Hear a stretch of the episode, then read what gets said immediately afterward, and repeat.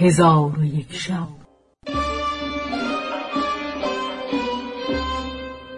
چون شب دویست و هفتادم برآمد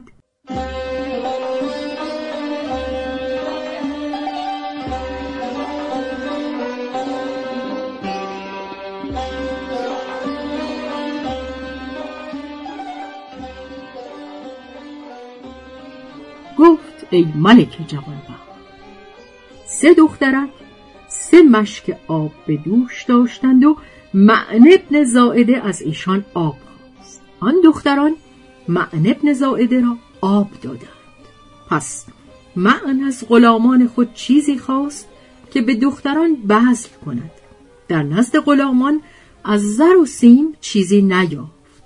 آنگاه از برای هر یکی از آن دختران ده تیر از ترکش بداد که ناوک آن تیرها زرین بودند.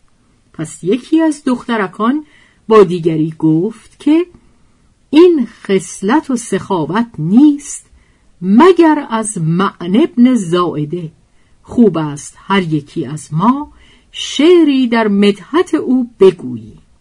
دخترک نخستین گفت سواب کرد که بر تو نکرد هر دو جهان. یگان ایزد دادار و بینیاز و همال وگرنه هر دو جهان را کف تو بخشیدی امید بنده نماندی به ایزد متعال. و دخترک دومین گفت زمین به سیم تو سیمین کند همی چهره هوا به زر تو زرین کند همی اشکال. سؤال رفتی پیش عطا پذیر کنون. همی عطای تو آمد پذیره پیش سؤال. و دخترک سومین گفت دستت به سخا چون ید و بیزا بنمود. از جود تو در جهان جهانی بفزود. چون تو سخی نه هست و نه خواهد بود. گو قافیه دال باشد ای مایه جود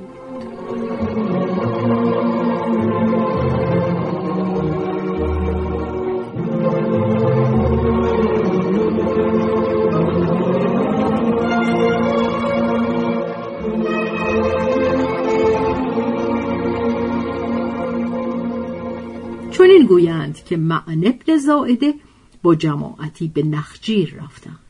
ایشان را گله آهو پیش آمد. به سید کردن پراکنده شدند و معن ابن بر اثر یکی از آن آهوان روان گشته از جماعت دور افتاده بر آهو زفر یافت. از اسب فرود آمده او را ذبح کرد. در آن حال مردی دید که به دراز گوش نشسته همی آید. معن ابن سوار گشته پیش رفت و آن شخص را سلام داد و به او گفت از کجا آمده ای؟ آن شخص گفت از سرزمین قضائه می آیم و سالهاست که در آن سرزمین بارش نبوده امسال که باران ببارید و زمین سبز و خرم شد من در آن سرزمین جالیز کاشته از خیارهای پیش رسیده برچیده امیر معن ابن زائده را که در سخا و جود شهره است قصد کرده ام معن به او گفت تمنای تو از او چند است؟ آن مرد گفت هزار دینار تمنا دارم. معن فرمود که اینقدر از برای تو بسیار است. گفت پانصد دینار تمنا خواهم کرد. فرمود اگر بگوید که این بسیار است گفت سیصد دینار تمنا کنم. فرمود اگر بگوید این هم بسیار است گفت دویست دینار بخواهم. فرمود اگر بگوید این نیز برای تو بسیار است گفت صد دینار درخواست کنم. فرمود اگر بگوید اینقدر بسیار است. گفت پنجاه دینار. تمنا کنم. فرمود اگر بگوید این هم بسیار است. گفت با سی دینار بسازم. فرمود اگر بگوید از برای تو اینقدر نیز بسیار است. گفت سه دست و پای درازگوش را به او حوالت کرده با دست توهی به خانه خود بازگردم.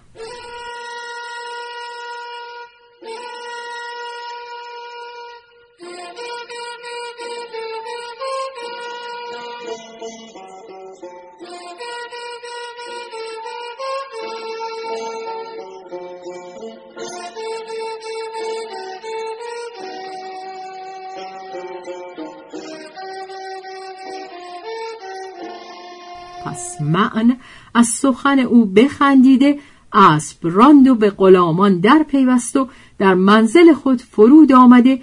به حاجب گفت اگر مردی به درازگوش نشسته خیار بیاورد او را نزد من آور. پس از ساعتی آن مرد بیامد. حاجب او را جواز دخول بداد. چون به نزد امیر معن ابن زائده درآمد نشناخت که امیر همان سوار است که او را پیش آمده بود از آنکه خدم و حشم بسیار بود و هیبت امیر به دو غلبه کرد پس چون مرد سلام داد امیر فرمود یا اخل عرب چه آورده ای؟ گفت در غیر موسم خیار آورده از امیر تمنایی دارم فرمود چند تمنا داری؟ گفت هزار دینار. معن فرمود بسیار است. گفت پانصد دینار. فرمود بسیار است. گفت سیصد دینار. فرمود بسیار است. گفت صد دینار. فرمود بسیار است. گفت پنجاه دینار. گفت بسیار است. گفت سی دینار فرمود بسیار است. گفت به خدا سوگند سواری که مرا پیش آمده بود بسی مردی شوم بوده است. از سی دینار کمتر چه خواهد بود؟ پس من بخندید و هیچ نگفت.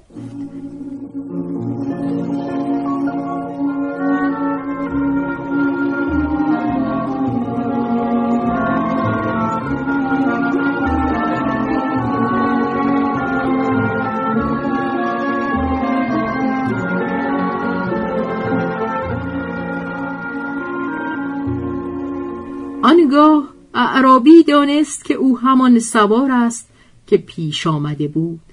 پس گفت یا سیدی اگر سی دینار نباشد اینک خر بر در ایستاده و امیر معن ابن زائده نشسته است. امیر چندان بخندید که بر پشت افتاد.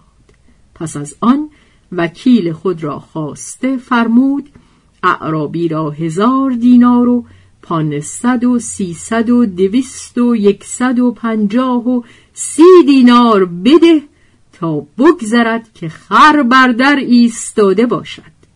پس اعرابی دو هزار و یکصد و هشتاد دینار گرفته مبهوت گشت سناخان و دعاگویان بازگشت. رحمت الله علیهم اجمعین.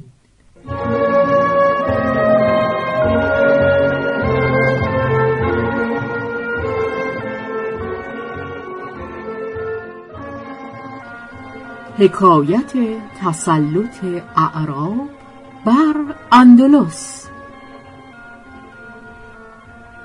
ای ملک جوانبخت چنین گویند که در اندلس شهری بود تختگاه ملوک و او را لبته می گفتند و در آن شهر قصری بود که همیشه قفل بردر داشت و هر ملکی از ملوک که آنجا میمرد و دیگری به جای او می نشست قفلی دیگر بر در آن قصر می‌زد تا اینکه بر آن در بیست و چهار قفل جمع شد.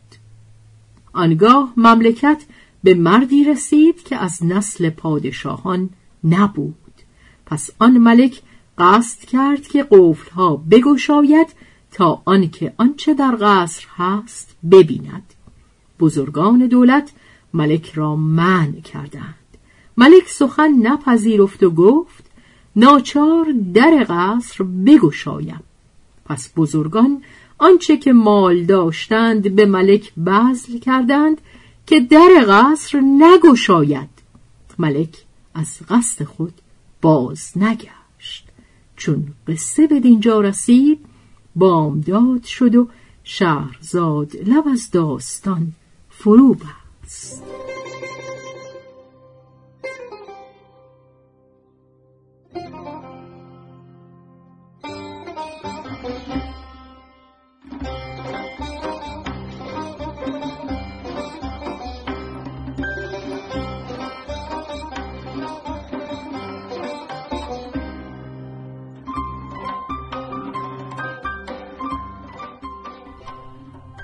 به روایت شهرزاد فتوهی.